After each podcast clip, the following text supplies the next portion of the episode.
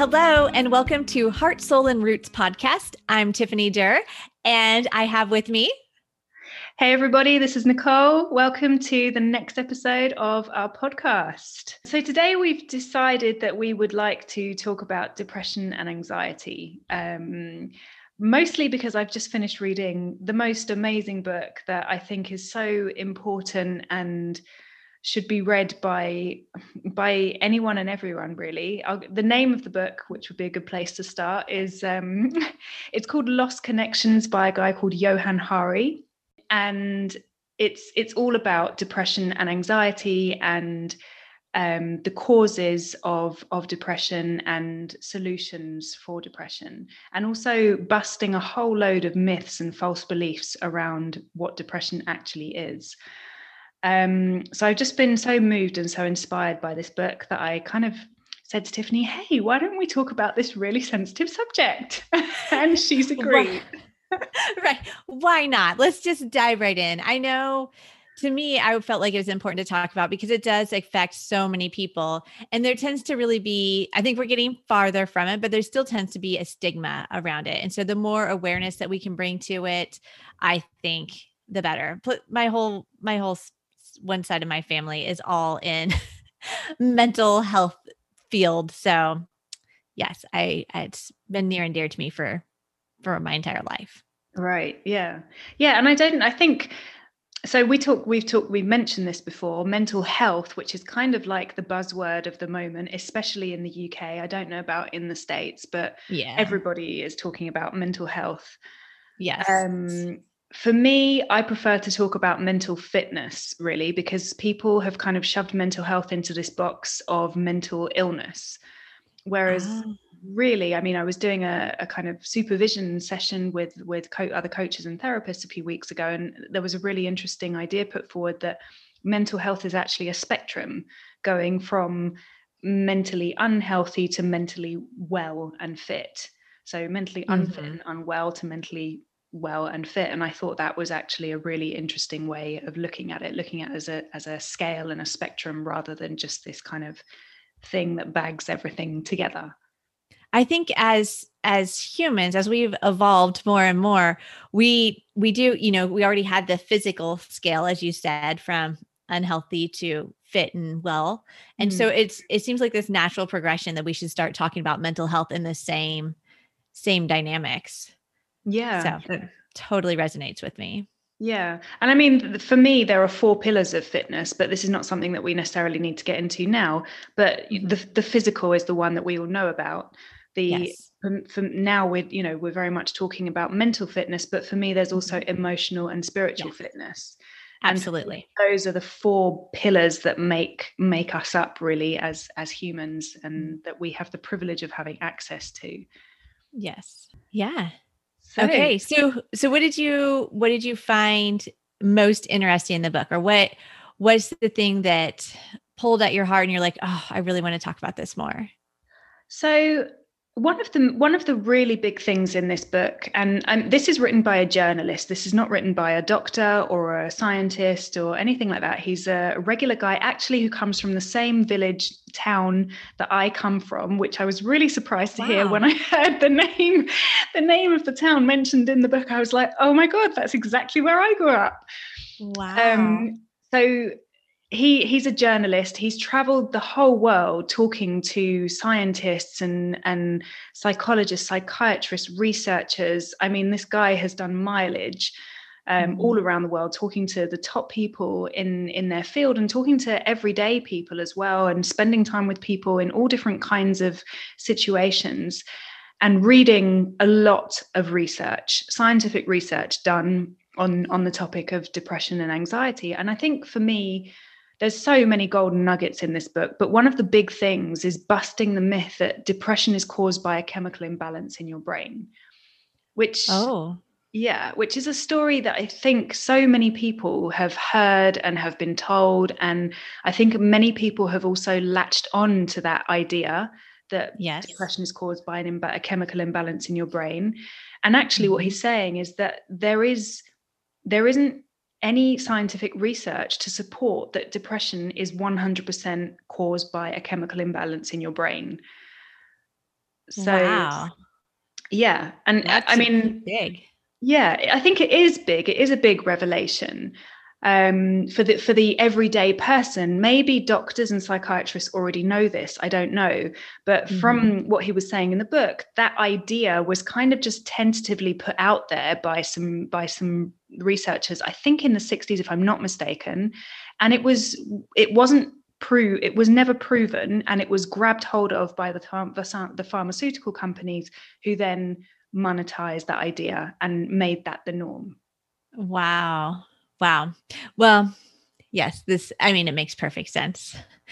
You know, if you can, if you can say there's something wrong, and then you can make a, I don't know if about a quick buck, but you can make a lot of money off of it, then why would you research it further? Yeah. Or, or put more money into that. Yeah. I mean, you're talking about a, a multi-billion dollar industry.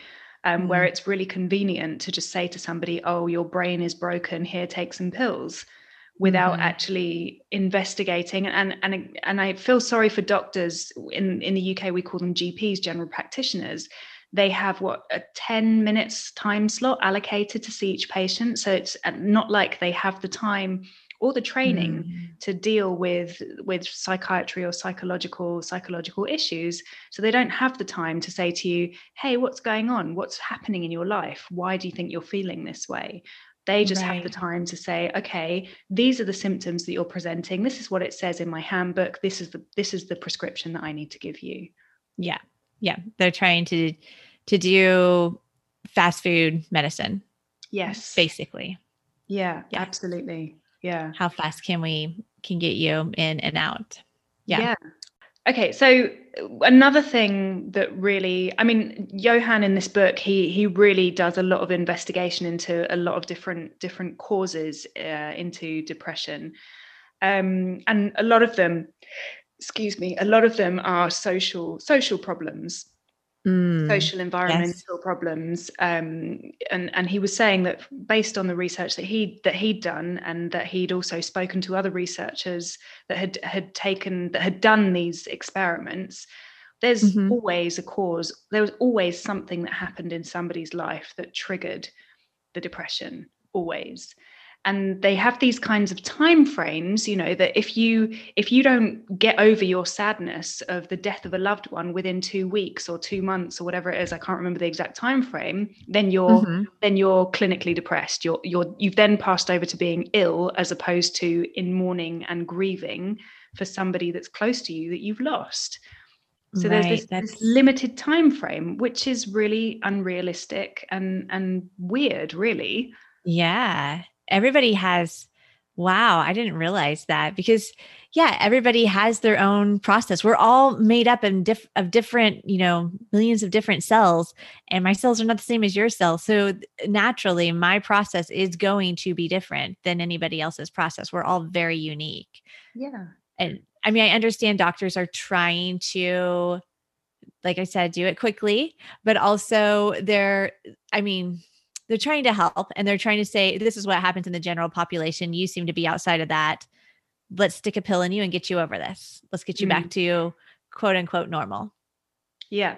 And what is normal? That I'm, what is normal? I saw, I saw another TED talk a while ago. I cannot for the life of me remember the name of the girl.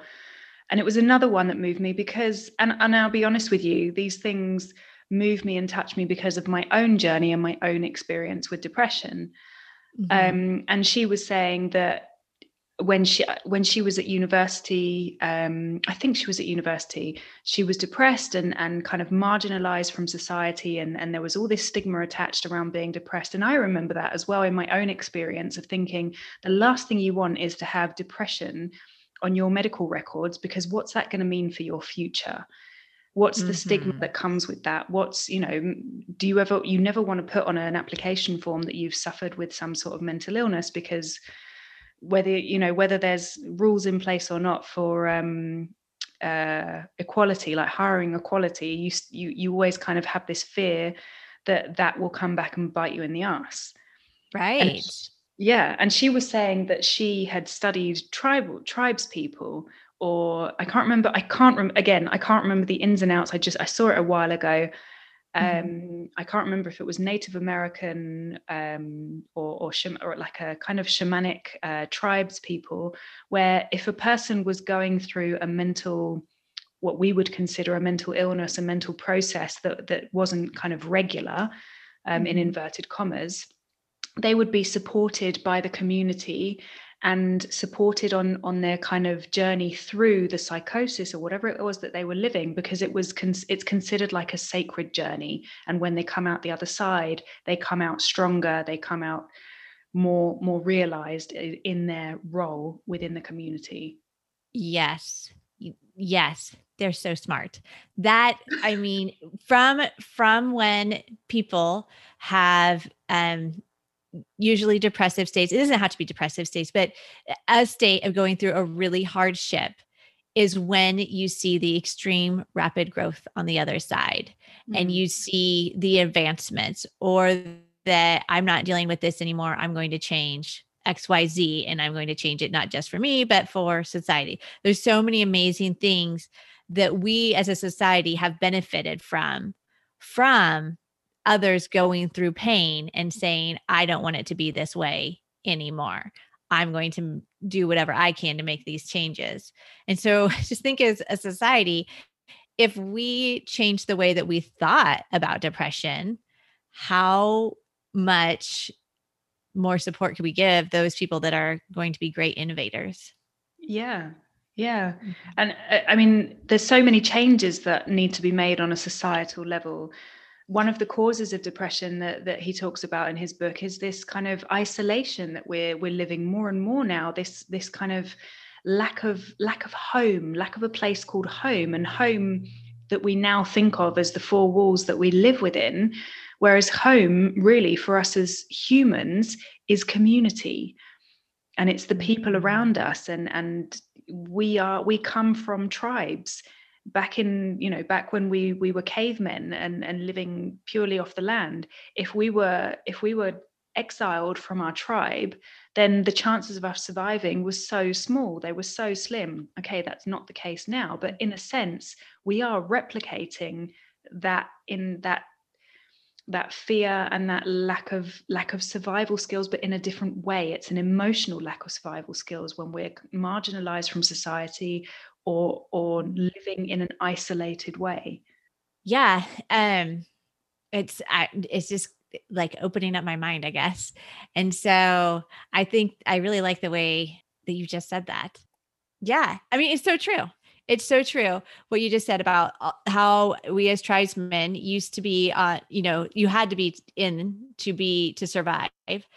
And, you know, I think, because I hear about this a lot, I tend to have a fear of like, um, I think it's more on the anxiety side of meeting new people or really worrying about what other people think of me. That's probably my biggest thing.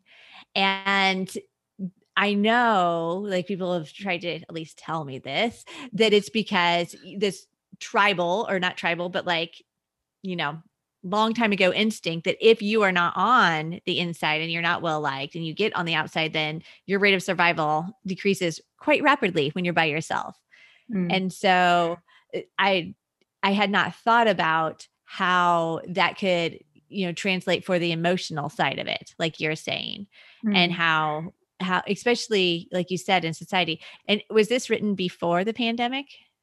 This, I think the book was published in two thousand eighteen. So yes. Yeah. Yeah. So you just think about how, how much that's changed. I know, I know one of my classmates from college, or not from college, from high school, who I was not close to him, but he committed suicide right after, shortly after, about May, after the pandemic, because he was so isolated. And I know there's so many people that we did lose for, to this extreme isolation that we've put mm-hmm. ourselves through with the pandemic. So I think, I really think that taking this, like you said, taking the stigma away from mental health is going to be crucial for us to heal as a community as we come out of this life altering thing that we have, that we've been through. Mm. And so I think anything that we individually can do to help take that stigma away, I think is really important. And like you said, you don't, you also, I don't want people to not seek help because they're afraid of the stigma of it and afraid of, like you said, you don't want depression to ever be on your resume where you have to tell somebody that you were clinically depressed. Mm. I mean, that's, that I think terrifies me even more because people need help. They need to talk. And if they're not seeking the help, then it could be really bad. Yeah. And I know that there are more and more organizations that are, that uh, are all over the place. I, I, my, my own personal knowledge is, is more to do with the U K. So again, I can't talk for the States or, or any other, anywhere mm-hmm. else.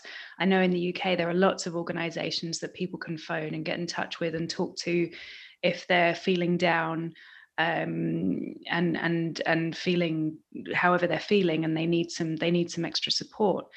Um, but although that's that's great, I think I go back to we need some huge societal and cultural shifts to take place so that we we're not we're not getting to that point where we we're not getting to the breakdown point. Yeah. Yeah. It's it's like this analogy of um you know, people kept falling in this river and people would save them downstream.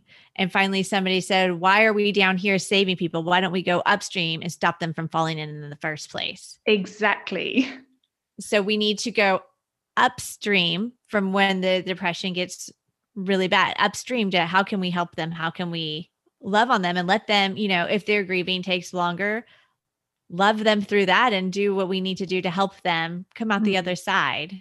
Yeah. What do people need? What does what does society need in general to avoid feeling feeling this way, to avoid falling in the river? I love that analogy. That's just so that's exactly what I was trying to say, but in a more in a more visual way. And it made sense to me. Thanks for that.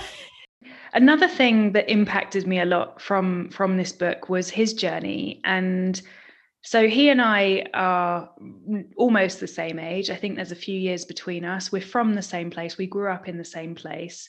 And um, he was saying that as a teenager, he was put on antidepressants.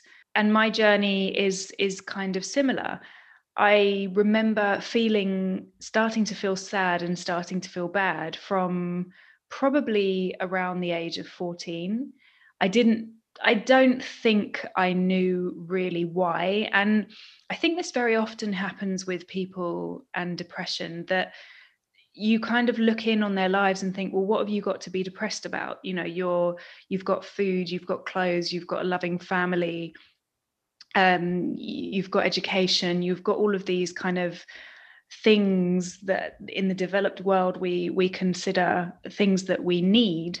And then you almost feel guilty for feeling sad and feeling like life isn't right for whatever reason. You have this, well, that was my experience anyway, mm-hmm. kind of not understanding it, feeling confused by it. And, and also this kind of guilt and this almost like you see all these adverts of kids starving in Africa and you think, well, I've got all of this stuff. Why am I feeling sad when there's kids and, and people suffering in that way in, in Africa? And it, It's a really confusing process. Yeah. And I would guess it would be easy to spiral then.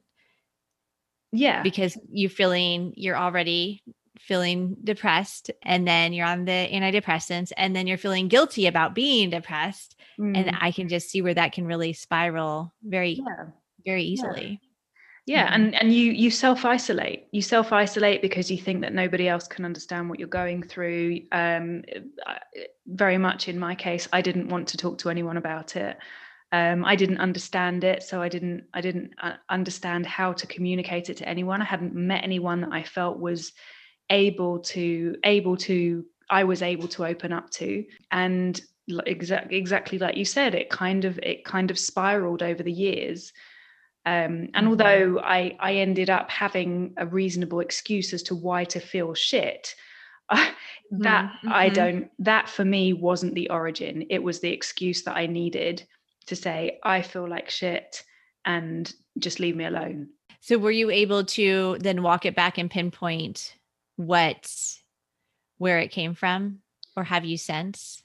Yeah, I've yeah, I've I've looked at a lot of things in my life. Um, there was there was a lot of bullying at my school, um, a lot of ostracizing, and there was kind of there was kind of this almost on a rotation basis, on a weekly rotation basis, you could get to school one day and the the two kind of leaders, if you like, if they if they decided that it was your it was your week, you were fucked and you had no friends and you were completely ostracized from the group, and that was, you know, that was kind of your week of hell. And then maybe the next week they decide, oh, actually, okay, you can come back, and now it's somebody else's turn. Um, dude, I had the same experience. Oh, okay. I, I had the same experience. My fifth grade was just like that, and it was pure hell. Like, yes, yes. There was one queen bee and she decided your fate. And honestly, on through high school, this happened with somebody else too.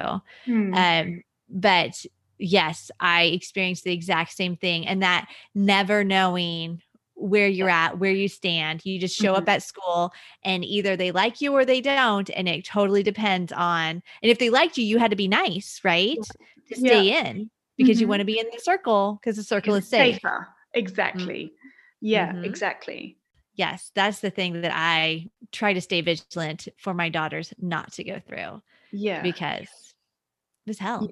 I remember. I mean, it's amazing how many people as adults experience depression and anxiety as a result of bullying and, and problems at school with, with peers. I mean, I've treated mm-hmm. so many people for social anxiety and you know, general anxiety, and, and a lot of it comes from these sorts of these sorts of situations, because you're you're living on on the edge, you're living in constant fight or flight in that situation. You get to school, you have no idea if it's a good day or if it's a bad day. You're constantly mm-hmm. thinking about what you say, because if you say one word the wrong way that somebody doesn't like, then you know that you're done for the day, you're done for the week, you're done for the month. And it's a really stressful way to live. Yes, it is. And I wonder, in our brain and in our body, I don't know, like where that, where, because that gets internalized somewhere, right? Mm-hmm.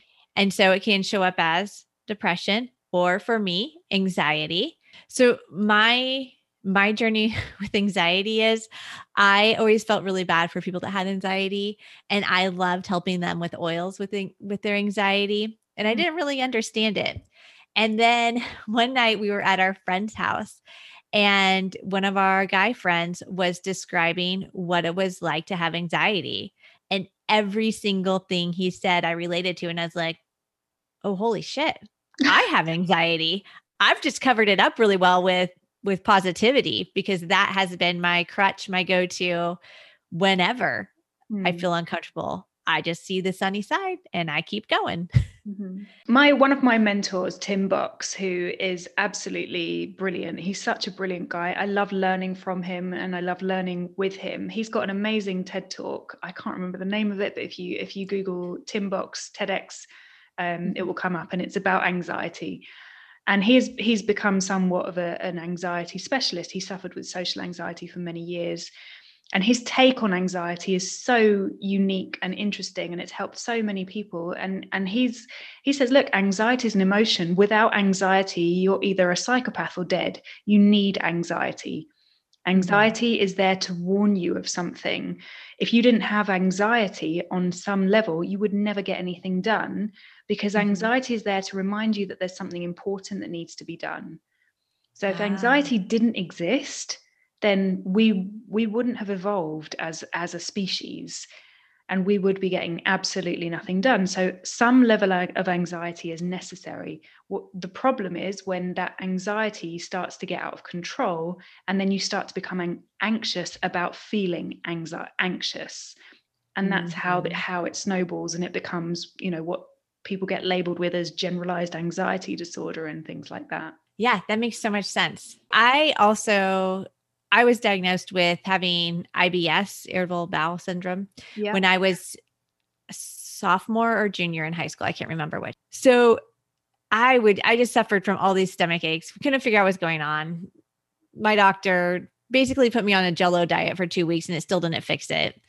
But what I, now that I have been around a lot more, especially in the essential oil world and personal development world and learning about myself and the way things affect people, I really think that it was undiagnosed anxiety that I was internalizing into stomach issues. Mm-hmm.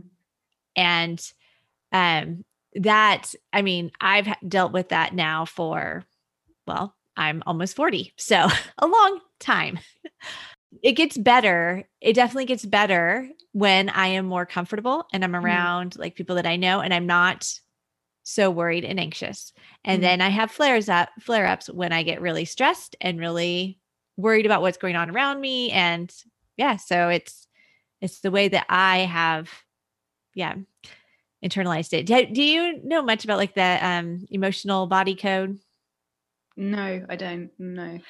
I know barely anything, but it talks about taking emotions and where we store them in our body and then what that materializes as far as like stomach issues or whatever. Oh, right. Okay. Yes. No, I do know more about this. Yeah. Yeah. I, I just didn't know it in that, in that terminology. Yeah. I've done, yeah. I've done a lot of research and studying into, into the different kind of um, pathologies, if you like, or, or bodily issues and, and what they mean on an emotional level. And I know that in Chinese medicine, different organs relate to different emotions as well. I'm, I've always been really fascinated by that because of my own journey as well. And I B S in the U K, apparently it's the only thing that you, the, the N H S, the National Health Service, will refer you to a hypnotherapist for. Really? Yes. Hmm. Yeah. And again, we we we seem to be um, we seem to be leading parallel lives, my friend, because I was also diagnosed with I B S around the same age. Um, wow. And also, which was which came off the back of something else. It came off the back of some some other complications, medical complications that we can talk about in another episode, mm-hmm. um, and stomach issues that went on for years. And then eventually it was kind of an I B S label amongst other things. But I mm-hmm. started to realize as the years went on, I started to become more conscious that when I was feeling nervous or when I was feeling stressed or when I was in a situation that I didn't like, my stomach used to inflate like a balloon, and I, I, you know, I could look pregnant from from the inflation, from the the the bloated stomach that I had, and it became so painful. But I started to become so aware of it that that that that happened. It coincided so often with a situation that I didn't like. Um, ah, I didn't quite yes. figure out how to turn it on and turn it off on my own, but at least that mm-hmm. awareness was there um, from. I would say a relatively decent age, probably around the age of about seventeen, I was starting to become aware of that, which I think is, yeah, I'm, I think is quite a good age to, to start becoming aware of yeah. your body in that way. Yeah. Yeah. That's incredible. It's going to be much, much longer, my friend. I would get, I would get so anxious about going out and eating dinner. Like one of my, one of my cousins once told me, I don't know why you come out and eat dinner. You should just take your plate of food and go throw it in the toilet. And I was okay. like, yeah, okay, yes, this is true. But I'd be so anxious that I was going to get sick that I would, it would happen. It would manifest. So this is a lot of the work that I do with my clients as well. I mean, we've worked together, and, and one of my styles of working is very much going within the body and, and becoming very aware of what's happening in your body and, and going inside of that to, to find out what your body is telling you, what's lying there, what's sitting there, um, what, what lies beneath, if you like. And it's a really powerful For me, it's a really powerful process, and I've seen amazing things happen happen with people, and and literally kind of things, you know, being their, their top blown off, and and this massive release of of energy that's that's just been stored in that place and been bundled on top of from all of these emotional emotional kind of crammings, if you like, and and just allowing that, giving it space, recognizing and giving it a place to release. Yeah. Okay. So when people are depressed, you know, like you said, it's usually a situational thing. Mm. What, is that the right word? I think that's what I'm looking for. Anyways, uh, what would you, what would you have people do? Like what, what is the best way to help yourself get out of the hole, the hole?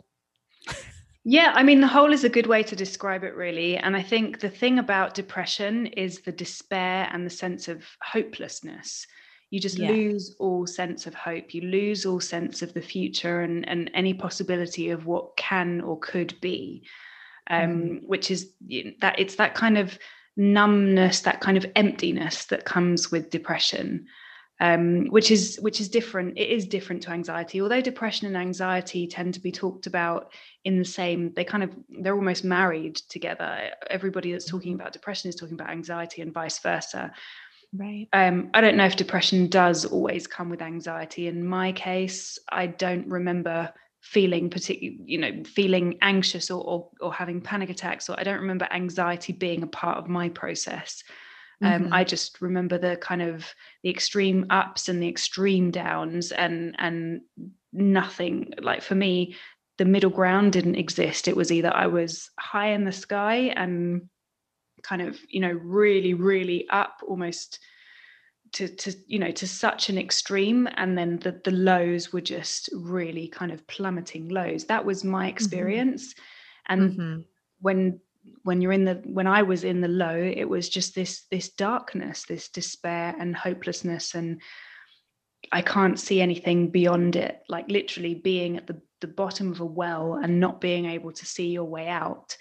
Mm-hmm. Um, and not having any, for me, again, not having anyone to talk to. I didn't feel that there was anyone that I could talk to. I didn't feel that there was anyone that I could connect with about my experience. Um, and I think that's really the first step. I, I heard somebody else talking a while ago who um, was talking about his experience with, with depression, and saying that he had a friend who showed up at his house every single Tuesday, let's say at six o'clock in the six o'clock in the evening with a beer, and would phone, would, he said he'd always phone him up out before to say, hey, can I come round? And even if he said no, his friend would show up with a beer. And just, he said that kind of consistency of knowing that no matter what, that person is going to show up and just be here. Whether we just mm-hmm. sat in front of the T V and drank a beer together, didn't talk about anything or talked about something or whatever it was, mm-hmm. that consistency of knowing that that person was there for me, he said that was his his lifeline when he was going through his process. So I think everybody's everybody's process is different, but the first step is talking to someone about it. And especially in the work that I do, I mean, you've experienced some of the work that I do. When we communicate with the subconscious mind and, and kind of find out the the barriers and the blocks and the obstacles that are stopping you from feeling happy, stopping you from from being able to, to see hope and see the future, and removing, negotiating with the parts of your mind that are in charge of in charge of that, and helping them see the light, helping them see that there is hope and that you don't need to live at the bottom of a well. Yeah, absolutely. Um, so yeah, it's really important for them to talk to somebody, and somebody that they, that they trust, and remember that they're your friend and that your friends are always going to be there. And then if you are the person that somebody's reached out to, think about what Nicole just said and how that steady, I'm going to be there with a beer every Tuesday, whether or not you want me to, how mm-hmm. important that was. And so as a friend, we need to remember sometimes our friends say things that they don't want us around when they really need us around. It's really important to, to help provide a little bit of stability if you can. Yeah. And you don't have to be, you don't have to be a mental health expert. You don't have to be a psychologist or a counselor or, or a hypnotherapist or anything. It, it's just that connection, really, that showing that true connection to the person. And that's, again, this goes back to this book. I mean, I'm just so fascinated by this book because it's really put down onto paper so many things that have been going on in my mind, so many things I've talked about for so many years.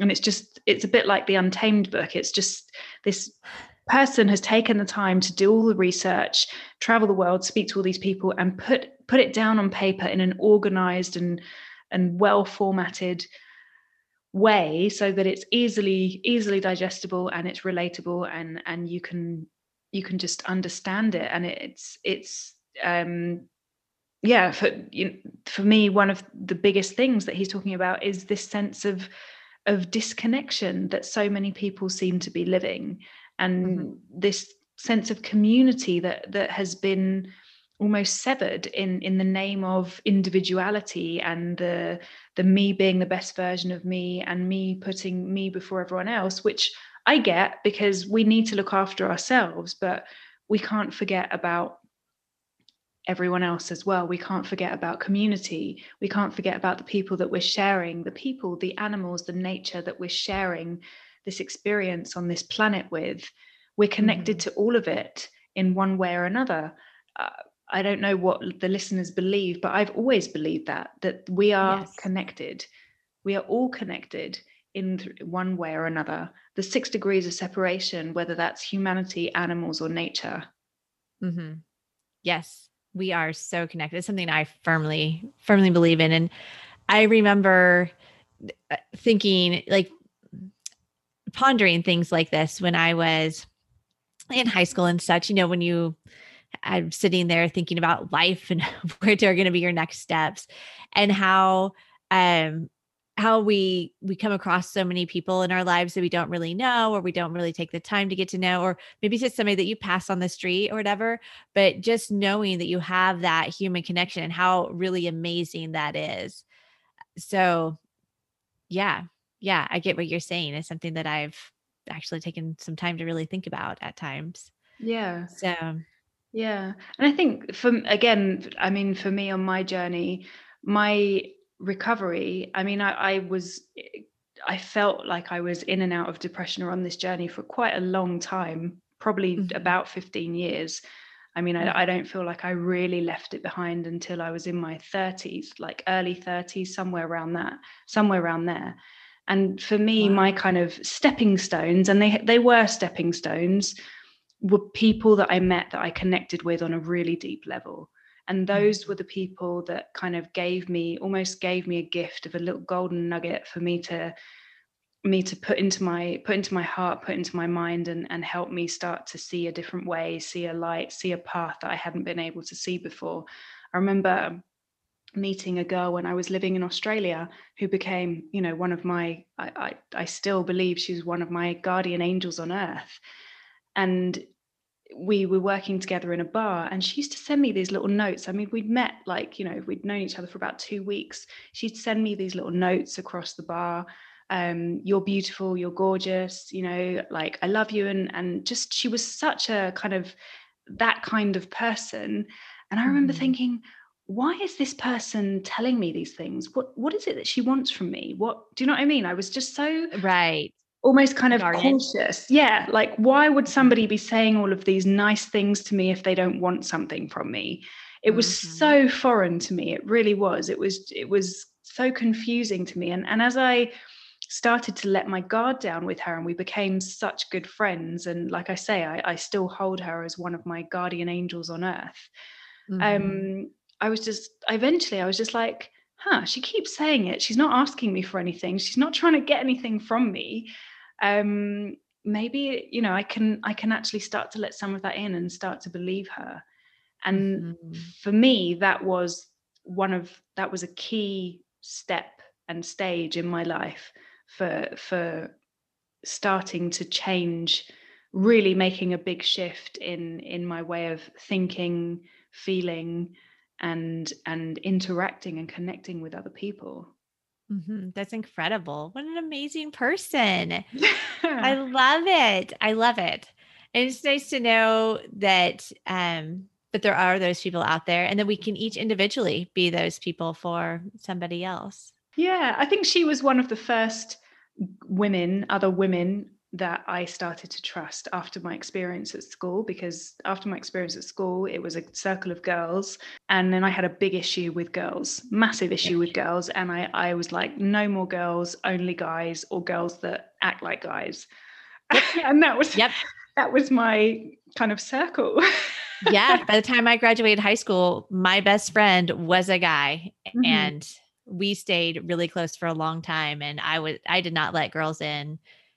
Honestly, I didn't really let girls in until after I was married. Mm. And even then I've let, it's been, I've let my guard down more here recently with, with the group that since, since the beginning of the pandemic, we kind of became our own little bubble and we are the ones that got together. And those two, Shel- well, you know, Shelby, mm-hmm.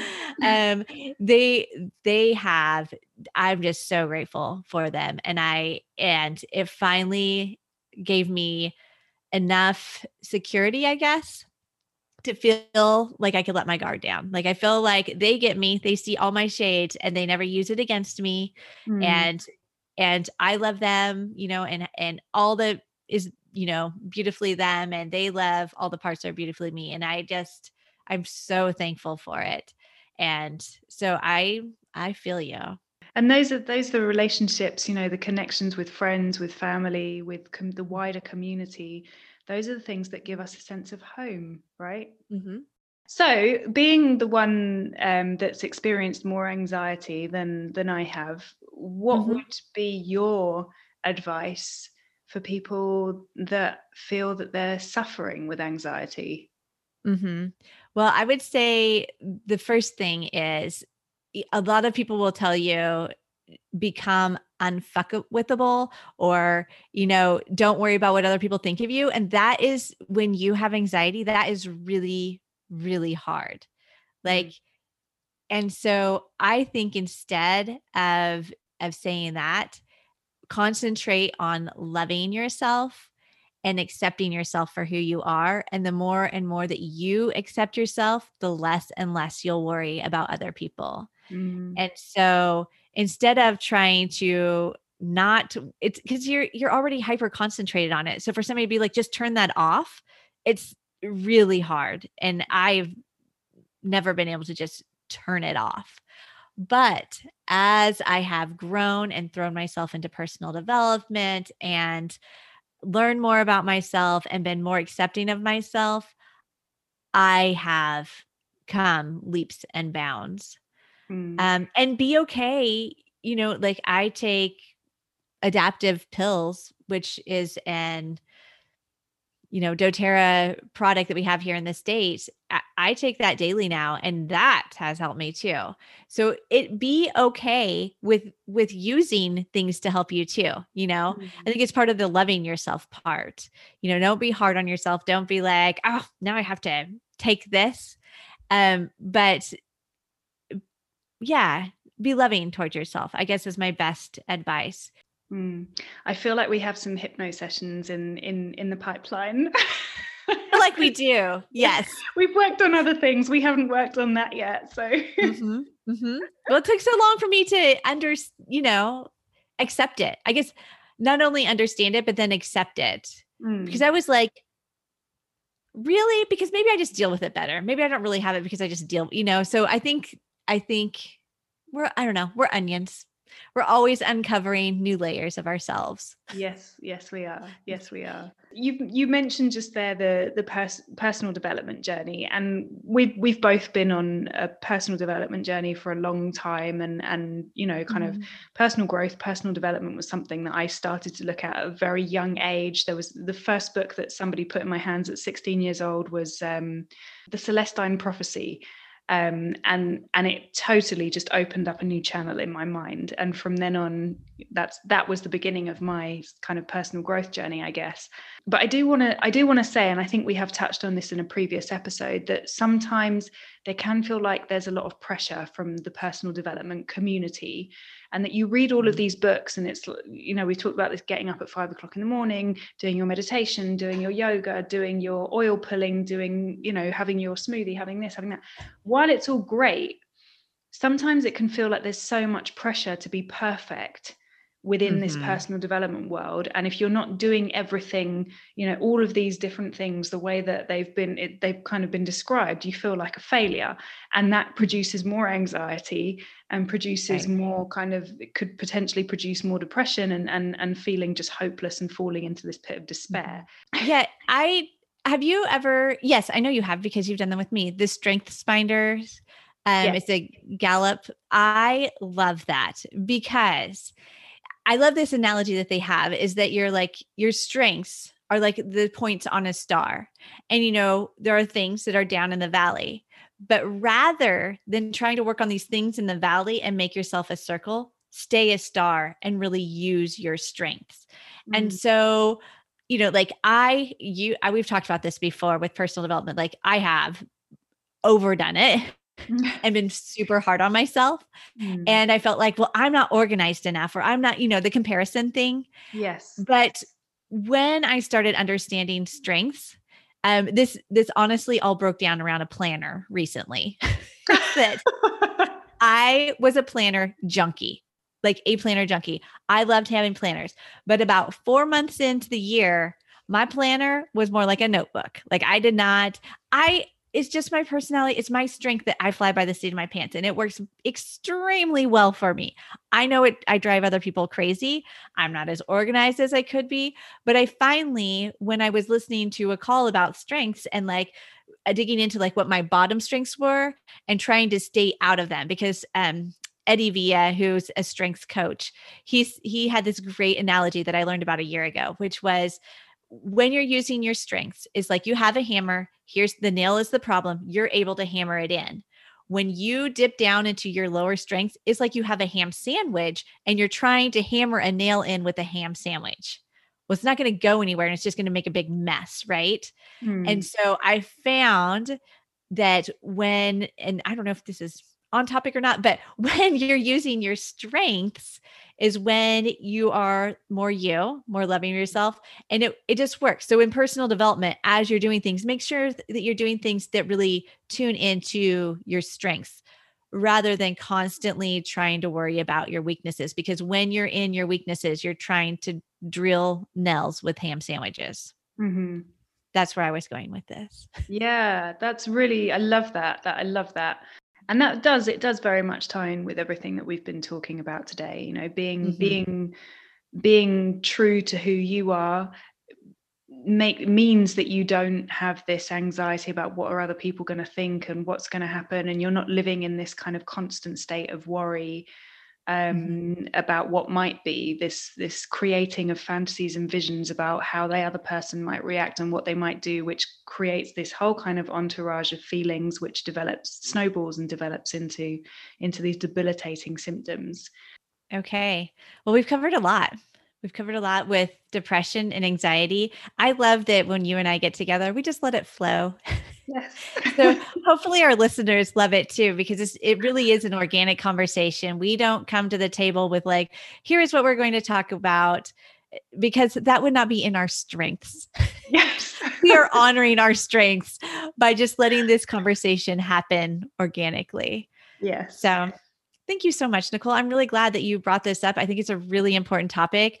I yeah. think it's really important that people really honor themselves. And if you are feeling like you're going through something, no, you don't have to go through it by yourself. Reach out to a friend, reach out to a professional. You're not alone. We're not You're alone. Not alone. We're all living on this planet together, and we are not designed to be isolated. We are designed to be connected. So mm-hmm. connect. Mm-hmm. Yes. So thanks for joining, everybody. And thanks for listening. This is Nicole signing off. This is Tiffany signing off. Don't forget to follow us on Facebook and Instagram. We'd love to see you there. Bye-bye. See you in a couple of weeks. Bye-bye.